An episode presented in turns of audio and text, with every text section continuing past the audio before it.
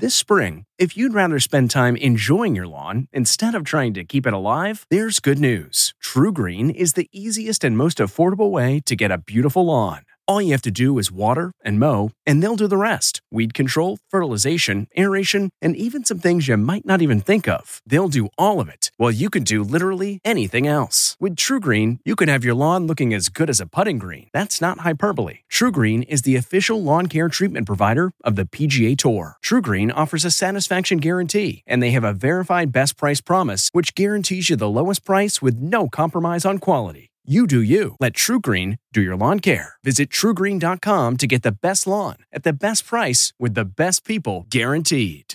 This episode is brought in part to you by Audible, your go to destination for thrilling audio entertainment. Whether you're looking for a hair raising experience to enjoy while you're on the move or eager to dive into sinister and shocking tales, Audible has an exclusive collection of thrillers from best selling authors that will keep you on the edge of your seat like James Patterson's first audio only thriller, The Coldest Case. Experience stories like never before, where every chilling detail is brought to life by captivating sound design. Plus, as an Audible member, choose one title a month to make yours forever. And now, new members can try Audible free for 30 days. Just visit audible.com slash WonderyPod or text WonderyPod to 500, 500. That's audible.com slash WonderyPod or text WonderyPod to 500 500.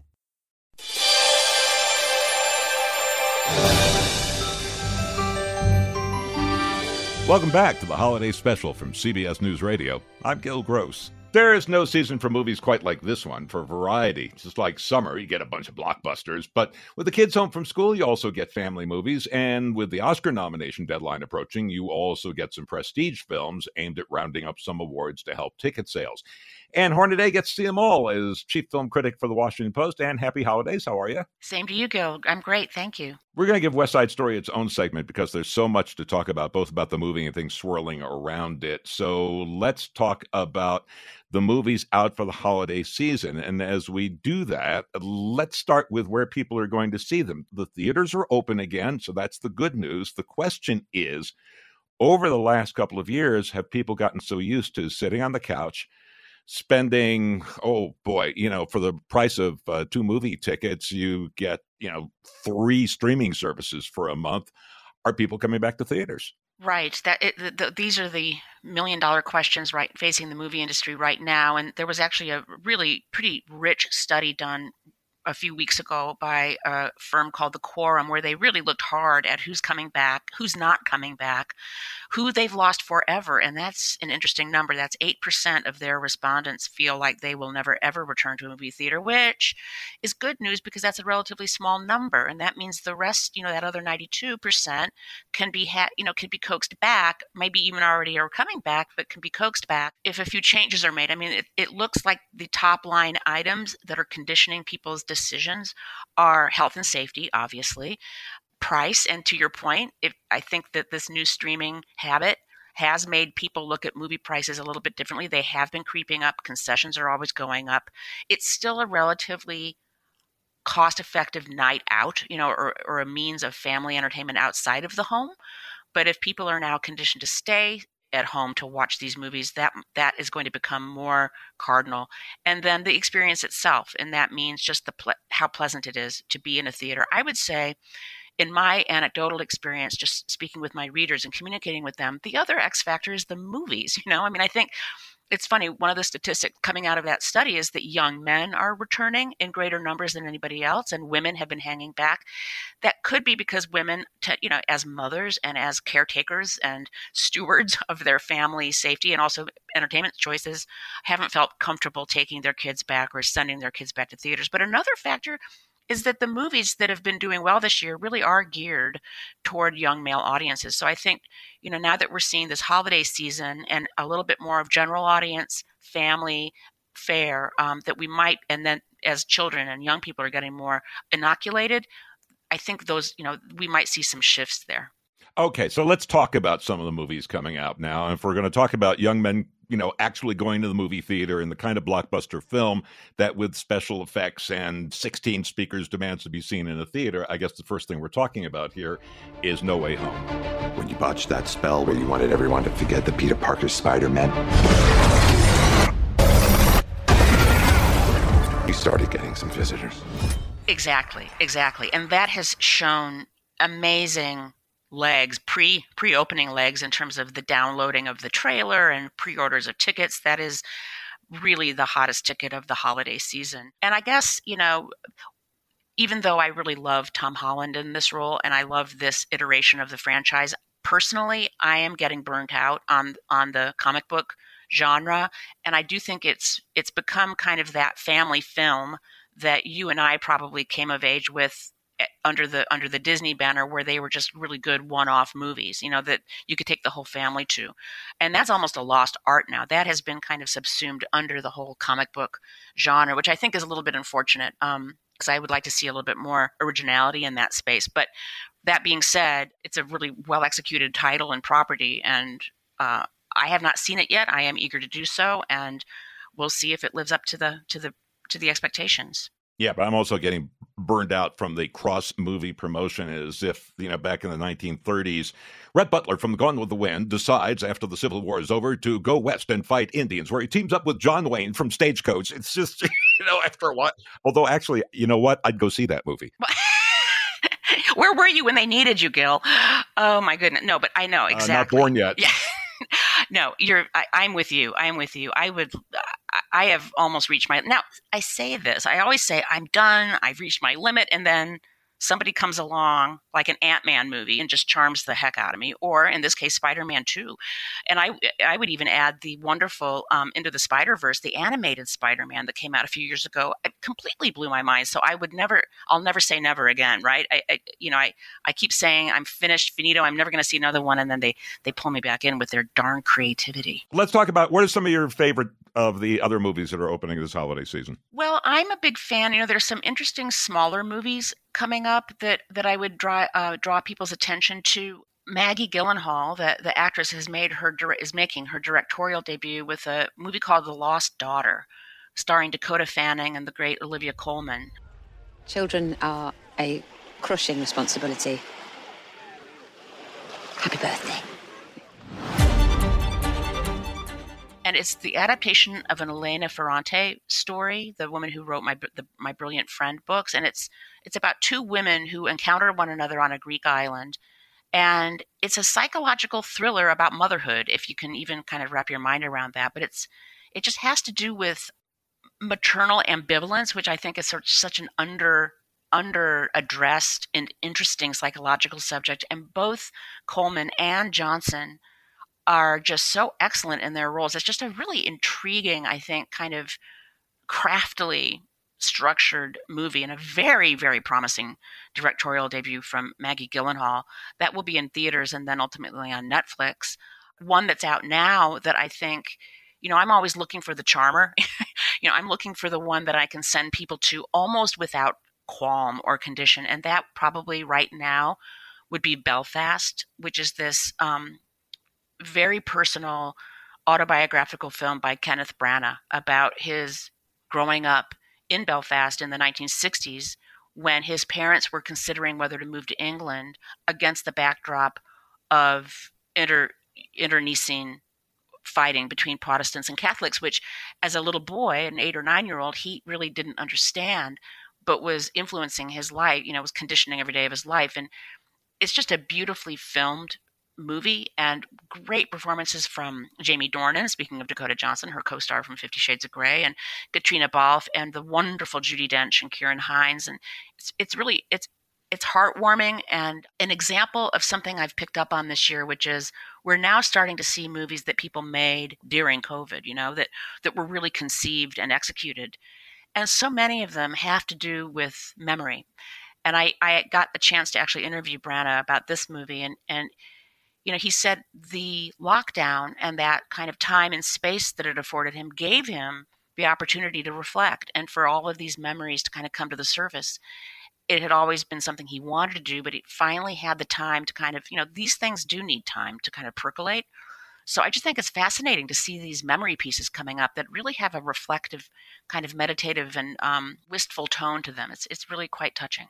Anything you might think may kind of come out of nowhere and be a bigger hit than than people think, or they're not thinking about it at all yeah, I mean, honestly, it's so relative right now. I mean, one of you know one movie that's getting a lot of buzz is um, The Power of the Dog, which is directed by Jane Campion. It's it's adapted from a Thomas Savage novel. It's about two ranching brothers in 1920s Montana, and when one of them decides to marry, the other brother goes into this kind of psychotic swirl.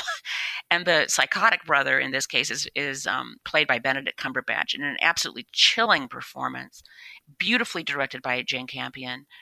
She filmed it in her native New Zealand, but I think she does a pretty good job of, of kind of evoking those Western vistas. It starts out with that kind of big screen, you know, cattle drives and men on horses and and lots of kind of strutting and fretting about in, in leather chaps. But then it does become this kind of Hitchcockian psychological thriller where you're not sure what's bugging this guy, but then it does become clear, and it becomes a battle of of the wills between him and another character, and it's really. It's really, it's kind of, you know, it's almost like a um, companion piece to to the Lost Daughter in terms of the uh, the kind of subtext and the psychological machinations that ensue. It's a very intriguing film. Interesting. Ann Hornaday sees them as chief film critic for the Washington Post. And always good to talk to you and happy holidays. Same to you, Gil. Thanks so much. We'll talk with you again, Ann Hornaday when we talk specifically about West Side Story.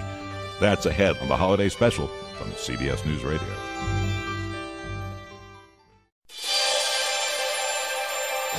Welcome back to the holiday special from CBS News Radio. I'm Gil Gross. If there is a single movie that has stirred up the most interest and even controversy this holiday season, it is a remake that is also Steven Spielberg's first musical the remake of West Side Story. It's gotten off to a very slow start at the box office, with older and female audiences still not coming back to the movie house, so it could be a flop, or it could be like another musical, The Greatest Showman, which had an even worse opening weekend, got terrible reviews, but ended up making nearly half a billion dollars.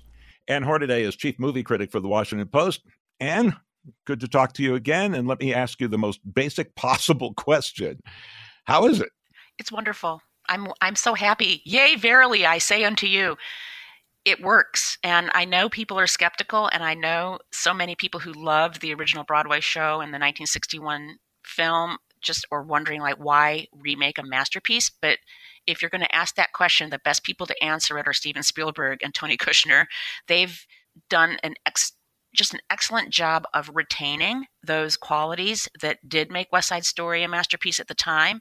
And then they have tweaked it so judiciously um, so as not to interfere with those fundamentals, but just to kind of bring it into the 21st century in a way that will, we hope, maybe connect with a brand new audience, but also I think make the existing audience feel like they've seen an outstanding revival of a beloved show that has even been made more vibrant by some very subtle, graceful aesthetic choices. Yeah, then let's get to talk about that because that is uh, both a lot of the joy of it and a lot of the controversy about it. So let's get into it. The original, though it was about a Puerto Rican gang, had a total of just one Puerto Rican in it, Rita Moreno, who is also in this. Natalie Wood was not only not Puerto Rican, she wasn't Latina, she didn't even sing. Her part was handled, as it was in so many musicals, by the great Marni Nixon though she did handle Wood did handle the dramatic parts well. But now some people are even complaining that though the Puerto Ricans are played by Latina and Latino actors and actresses, uh, they're still not Puerto Rican, and so that's going around. I was actually not aware of that of that criticism of it. I mean, I do. I, I attended a screening in Washington that happened to be organized um, by a Latino group within Congress, and so they they were talking a little bit about the production and how Spielberg actually went to Puerto Rico to do some casting. And I don't, I can't remember the actual number of singers and dancers and background, you know, not even background, but supporting players um, that they that they were able to cast there. But to your point, Moreno is even an executive producer of this of this production. So obviously, she's going to bring all of her moral authority to bear on that question and make sure that every good faith effort is and was made um, to do right by the material and to do right by the communities at the same time. So I guess this might be a case of not wanting the perfect to be the enemy of the good. And it's never a bad idea to make sure people are always still trying. But I would hate for people to kind of see it through one that one lens and discard it through that one lens at, at the expense of so much other value that I think it really does bring. And for people, this also addresses some of the changes, wondering, wait, Rita Moreno's in it. What does she play? She's obviously not going to be Anita anymore. They've taken out the candy store owner, you know, the place where the gangs would meet, and kind of given Rita Moreno that role, although in a completely different context. And so that's one of the things they did. She is a small businesswoman, something that wasn't seen at all in the initial West Side story. So there have been a bunch of changes like that. Yeah, but I will tell you, even though that sounds like a big change, it's so seamless. I just found it to be very organic and unforced. To me, one of the great joys of this production is the fact that she's in it and she is given her due in a way that I found to be deeply deeply moving and i and it, it almost constitutes spoiler territory but she owns i think for me the most moving moment of the film another grace note to me another big change, but that felt so kind of organic that, that it didn't it didn't draw attention to itself is the fact that the the sharks, the Puerto Rican gang, they all speak Spanish with one another, and there are no subtitles, and it just we, we don't need it. You know, I mean, people who speak Spanish will enjoy that. There's lots of jokes and kind of in jokes that people will get. Those of us who don't speak Spanish, it's it's no big deal. I mean, we can get it from context. We don't need to know exactly what they're saying to understand the meaning, and it's just it's just such a. Uh, I thought it was such a, a well judged change um, that just makes the whole thing feel very lived in and grounded. Uh, again, without feeling forced or billboardy. And then we haven't talked about the. I mean, really, truly, to me, the big what makes this movie work comes down to two things: the performances and just the filmmaking itself. But we'll start with the performances. I mean, Spielberg has just found fantastic actors to to inhabit these roles. Um, Ansel Elgort and Rachel Zegler play, play Tony and Maria with really like that purity, you know, that you want from those from those musical theater. You know, they have beautiful voices. They kind of they have the right look and the right demeanor and the right comportment. They just handle their roles so capably and gracefully. But then to me the real spirit of the thing came from the supporting performers, especially Ariana DeBose, who's the new Anita, and a young man named Mike Faist, who was revelatory as Riff, the, the leader of the Jets gang. He is just out of this world good. And it's always so exciting, especially in a musical where you need to be a good actor, you need to be a good singer, and a good, you know, you got to be that triple threat.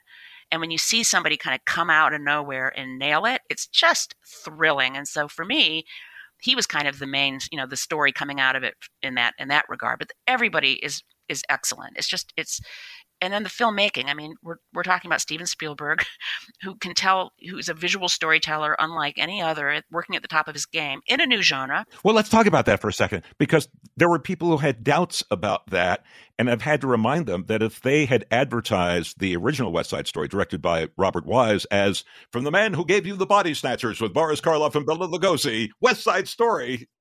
you know, what would that have said? Exactly. They are comparable. You're exactly right, Gil. We're talking about that vanished age of yeoman directors. And, you know, Wise was a consummate utilitarian player who could handle just about any genre and never really put his personal stamp on, on, it other than competence you know other than just you know doing it well which is huge and i feel like spielberg even though i think he has maybe more of a personal stamp but he has such facility with the medium that and when you think about like he did minority report he's done lincoln he's you know he's too is he's playing with genre. I remember one of my favorite interviews with him was after saving private it was actually minority report because that came after saving private ryan which was his world war ii pick and you know he talked about that like wanting to kind of reproduce that career path of those of those great guys back in the 40s and 50s who could just do it all had to do it all. Um, so but the camera work here with uh, janusz kaminski his longtime cinematographer it's so graceful. It's just is just absolutely balletic and and great gratifyingly even though they do move the camera in a way that's very swooping and kind of romantic when people dance they stop and they let us watch the dancing which is one of my pet peeves in modern mus- movie musicals is that they cut too much and they edit too much. I just want to watch when people are dancing leave them alone leave the camera alone give me that wide shot show me those bodies in space and that's what they do so they they just they just move through this story so poetically and it's full of such color and life. I, I really think, you know, I, we were in another conversation, we were talking about those all rounder movies that I can send people to, especially during the holidays when you tend to want to find a movie that everyone will enjoy, you know, all generations. And so, seriously, this is the one. You know, I mean, this is like you can. I, I can't see anyone coming to this movie and not getting something out of it. It's just, it's really entertaining.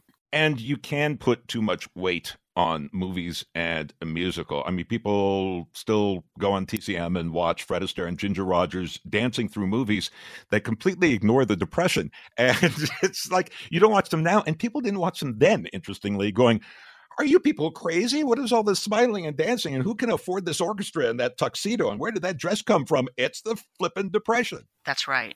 And those were the ones, obviously, you know, I always think of that great scene in Sullivan's Travels. Remember, you know, I mean, that was what people wanted to see. That we want some escape.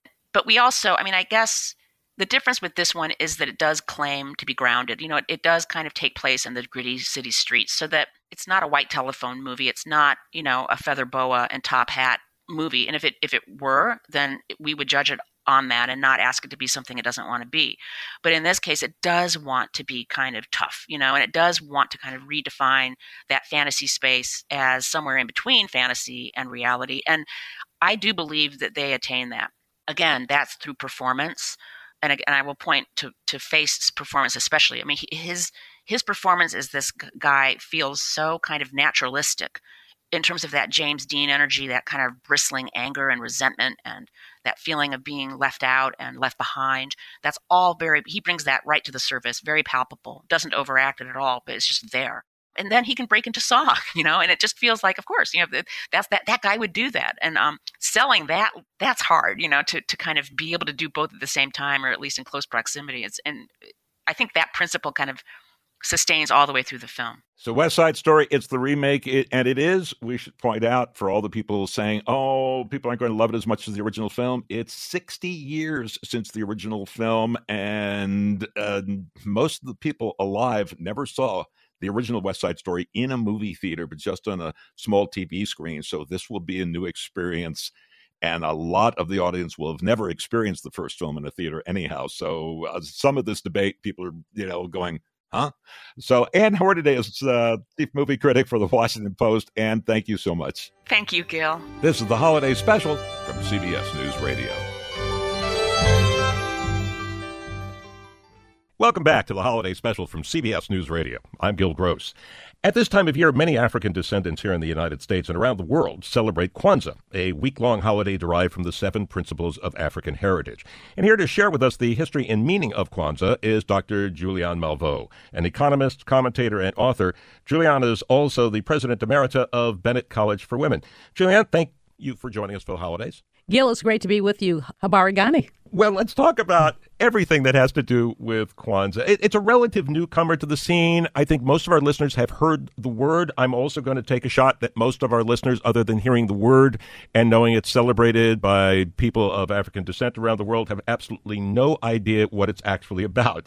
Got its start just a little more than 50 years ago, so in a way it's a little understandable, but it is widely celebrated now, and obviously that kind of acceptance means it was filling an unmet need. So tell us how Kwanzaa got started and how its celebration has spread. Well, Dr. Maulana Karenga, who is a professor at uh, Cal State uh, Long Beach, started it um, not as an alternative to Christmas necessarily, although some see it that way, but really as a Nguzo Saba, a way of looking at the seven principles that really uplift our communities and our foundation of our communities. We say Habari Gani, which is like what's up, and every day you say the principle of Kwanzaa. So on December 26th, you would say Umoja, which means unity. On December 27th, you would say Kujichagulia, which is self determination. So every day in the Kwanzaa celebration, you lift up the principle of Kwanzaa. Day three is Ujima, collective work and responsibility. My favorite day, of course, as an economist, is Ujamaa, which is cooperative economics. Nia is purpose. Kuumba, Kuumba is creativity. Imani is faith, and that's the last day of Kwanzaa. So every day you should greet someone and say Habari Gani, and they will respond with that. Uh, Dr. Karenga, who is just a brilliant cultural visionary, created this um, celebration in the 1960s, 1967, 68. We're looking at uh, 50 years of Kwanzaa. Uh, in fact, the United States Postal Service has recognized this with two stamps. There was a stamp that was done uh, some years ago. There's a new stamp that's been done this year. And so it's really about getting away from the commercialism and looking at what communities are lifted up from. To me, I mean, I celebrated, I've celebrated since college, um, and it's important to me. It is a balm in Gilead, I always say. It's a way of stepping away from what we do. I believe in Christmas. I am a Christian. I don't believe in Xmas. I am not a consumerist. And so Kwanzaa really raises a whole lot of ways for us to connect. Every year, Gil, um, I'm with my Atlanta family, and we have young people, old people. It's really kind of cool because I've seen children who are three who are now mm-hmm. 18 mm-hmm. have gone to college and they come and they speak and they talk and we talk about what it means to be African in America. And that's important. We don't get affirmed that often, unfortunately, as African and American. And Dr. Karenga has made it possible for us to really go into ourselves. It's an amazing holiday. It's an amazing celebration. It's an amazing foundation and something to do at the end of the year as you renew and refresh. We'll also talk among the seven principles about faith. And as you said at the beginning, you're also a Christian, but people of African heritage around the world celebrate many different religions. I'm sure there are probably some people, as there are with people of all races and creeds, who have abandoned regular religious practice. So when we talk about faith, what are we talking about? We're talking about believing with all our hearts in our people and our parents, our teachers, our leaders, and the righteousness of the victory of our struggle. We talk about faith. I mean, I always think, you know, I live in a space that I call a space between hope and despair.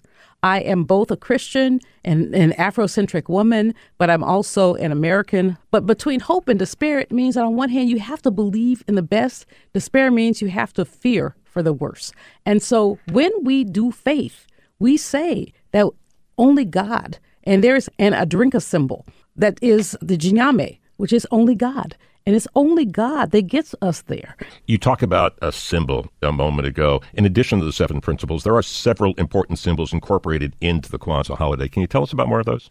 Sure. We have the kinara, which are the uh, candles. It very much represents something that is in the Jewish faith, but it's not the same thing. But it's useful to know of the seven candles, three are uh, red, three are uh, green, and the middle one is black. And so it is about looking at the seven uh, principles. Um, there's so many other ways that we lift up our faith, our heritage, our history, and our purpose.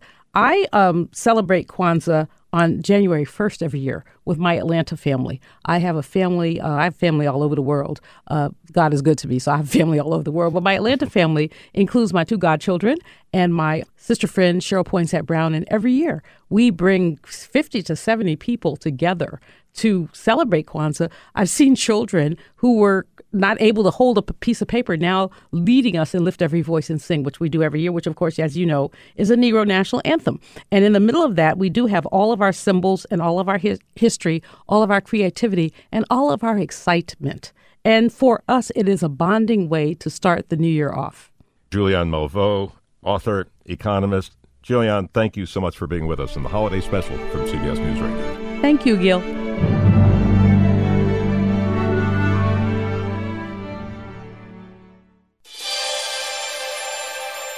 Welcome back to the holiday special from CBS News Radio. I'm Gil Gross. There is no more popular thing to read at Christmas or movies to watch than A Christmas Carol.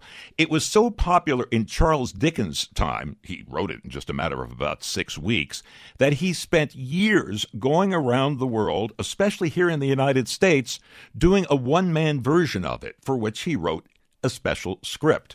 This presentation is done yearly to support the Upstart Crows of Santa Fe, which teaches middle school and high school kids how to perform Shakespeare. Now, we're going to give you a part of that from the very beginning when Scrooge meets the ghost of Jacob Marley.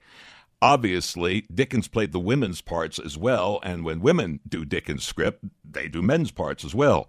So this is from a production in Santa Fe, New Mexico, where, well, I play Scrooge and one of the narrators. Actress Rhoda Bodson plays one of the others, and actress director Carol Farkas plays the other. So let's listen to a part of A Christmas Carol. He fastened the door and walked across the hall and up the stairs. Up Scrooge went, not caring a button for its being very dark. Quite satisfied, he closed the door and locked himself in. Double locked himself in, which was not his custom. Humbug! said Scrooge, and walked across the room. Thus secured against surprise, he took off his cravat, put on his dressing gown and slippers and his nightcap, and sat down before the very low fire to take his gruel. As he threw his head back in the chair, his glance happened to rest upon a bell. A disused bell that hung in the room and communicated for some purpose now forgotten with a chamber in the highest story of the building. It was with great astonishment And with a strange, inexplicable dread. that as he looked, he saw this bell begin to swing. Soon it rang out loudly, and so did every bell in the house. This was succeeded by a clanking noise deep down below. As if some person were dragging a heavy chain over the casks in the wine merchant's cellar. Then he heard the noise much louder on the floors below, Then coming up the stairs. Then coming straight towards his door. It's humbug still. Said Scrooge. I won't believe it. His color changed, though, when without a pause It came on through the heavy door, and a spectre passed into the room before his eyes. and upon its coming in, the dying flame leaped up as though it cried. I know him, Marley's ghost. the same face. The very same. Marley in his pigtail, usual waistcoat, tights, and boots. The chain he drew was clasped about his middle, It was long and wound about him like a tail. and it was made Poor Scrooge observed it closely. of cash boxes, keys, padlocks, ledgers, deeds, and heavy purses wrought in steel. His body was transparent. So that Scrooge, observing him, And looking through his waistcoat, could see the two buttons on his coat behind. Though he looked the phantom through and through and saw it standing before him, though he felt the chilling influence of its death cold eyes. And noticed the very texture of the folded kerchief bound about its head and chin. he was still incredulous. How now? said Scrooge, caustic and as cold as ever. What do you want from me? Much. Marley's voice. No doubt about it. Who are you? Ask me who I was. Uh, who were you then? In life, I was your partner, Jacob Marley. Can you can you sit down? asked Scrooge, looking doubtfully at him. I can. Do it then. You don't believe in me. Observed the ghost. I don't. said Scrooge. What evidence would you have of my reality beyond that of your senses? I don't know. Why do you doubt your senses? Because a little thing affects them. A slight disorder of the stomach makes them cheats. You may be an undigested bit of beef, a blot of mustard, a crumb of cheese, a, a fragment of an underdone potato. There's more of gravy than of grave about you, whatever you are. Scrooge was not much in the habit of cracking jokes. Nor did he feel in his heart by any means waggish then. Truth is that he tried to be smart as a means of distracting his own attention and keeping down his terror. But how much greater was his horror when the phantom, taking off the bandage round its head, As if it were too warm to wear indoors. its lower jaw dropped down upon its breast. Mercy! He said, Dreadful apparition! Why do you trouble me? Man of the worldly mind. replied the ghost. Do you believe in me or not? I do. Said Scrooge. I must.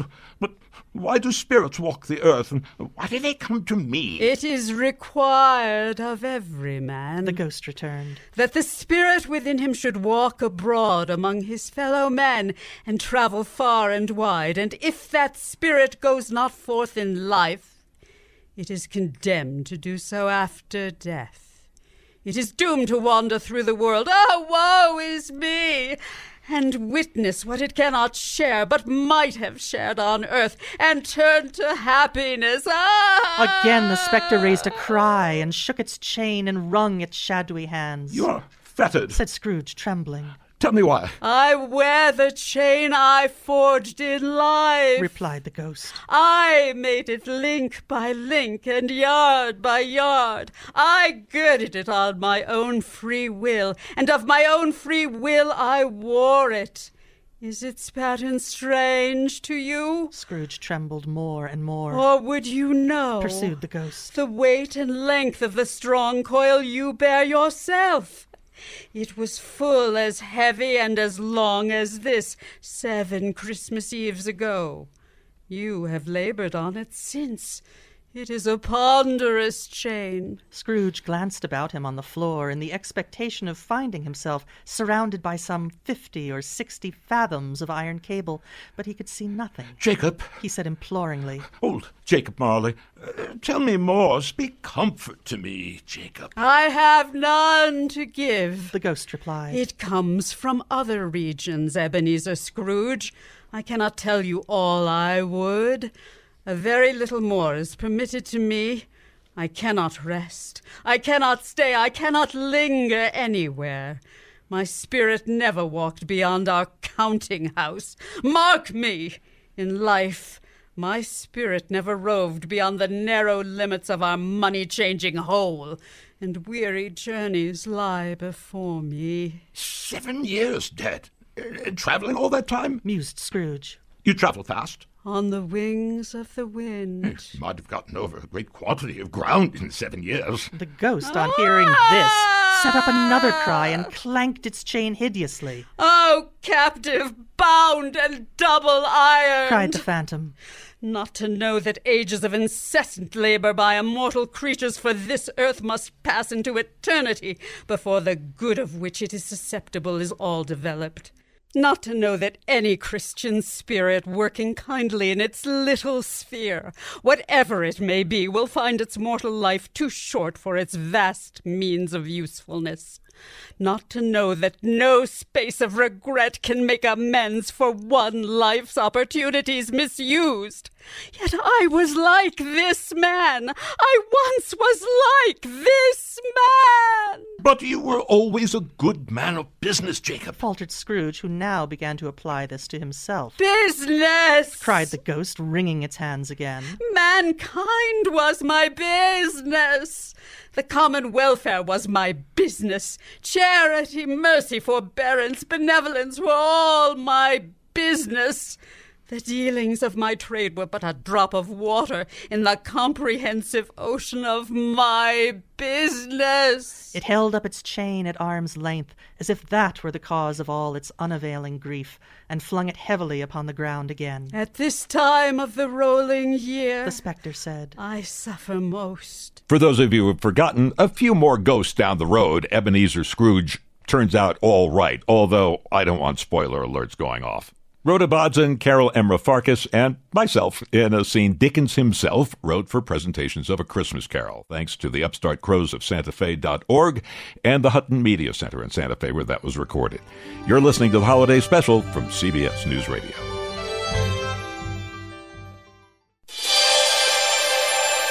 Welcome back to the Holiday Special from CBS News Radio. I'm Gil Gross. The holidays are here, and so is Elizabeth Graves, the editor in chief of Martha Stewart Living, with some timely advice. Don't get so wrapped up in planning all these get togethers of family and friends that you miss the point of them. Elizabeth, happy holidays to you. Thank you. Yeah, and this is something that happens. You can get so wrapped up in the planning and then the doing when everybody's at the house that you, you kind of miss them. Yes, it's so true. I mean, the holidays are the most wonderful time of the year, but also often the most overwhelming time.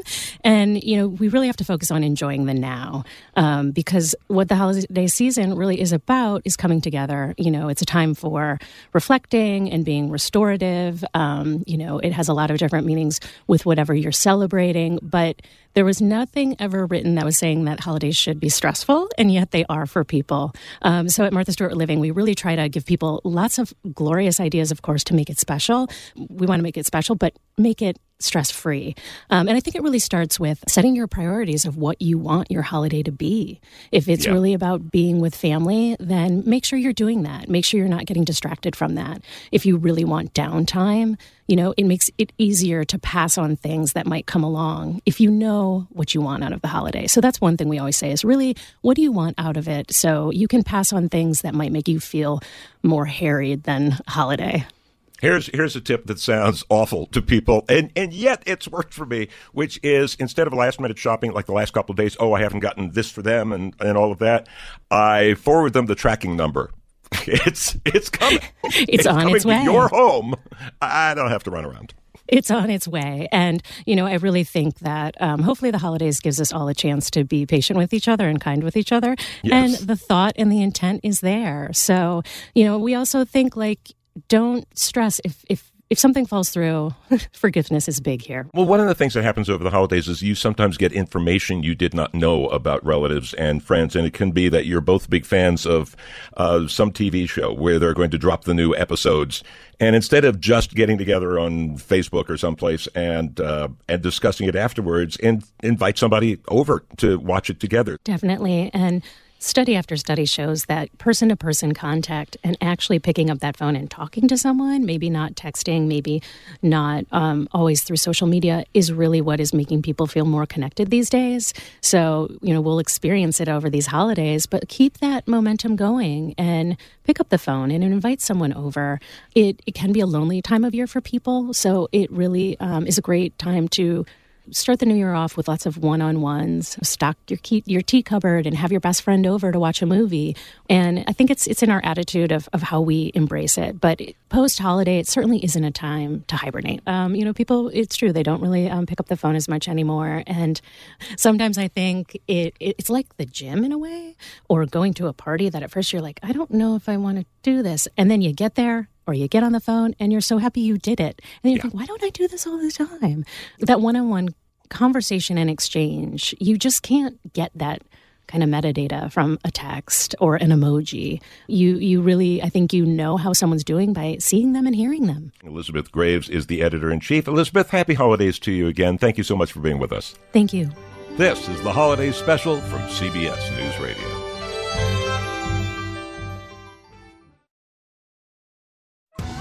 Are you ready for an all new season of Survivor? You better be because Survivor 46 is here and it's 90 minutes of twists and turns you don't want to miss. Better yet, after each episode, there's a brand new episode of On Fire, the only official Survivor podcast. Each week, we go behind the scenes of the episode's biggest moments, taking you into the how and the why things happened. And this season, we're very lucky to be joined by an expert, the winner of Survivor 45, Dee Valladares. What is up? I'm thrilled to be joining this team and to be giving you my take on how and the why players made the moves they did, what it takes to outwit, outplay, and outlast, and to ask Jeff some questions because even after 26 days out there, there is still a lot for me to uncover. Bring it, Dee.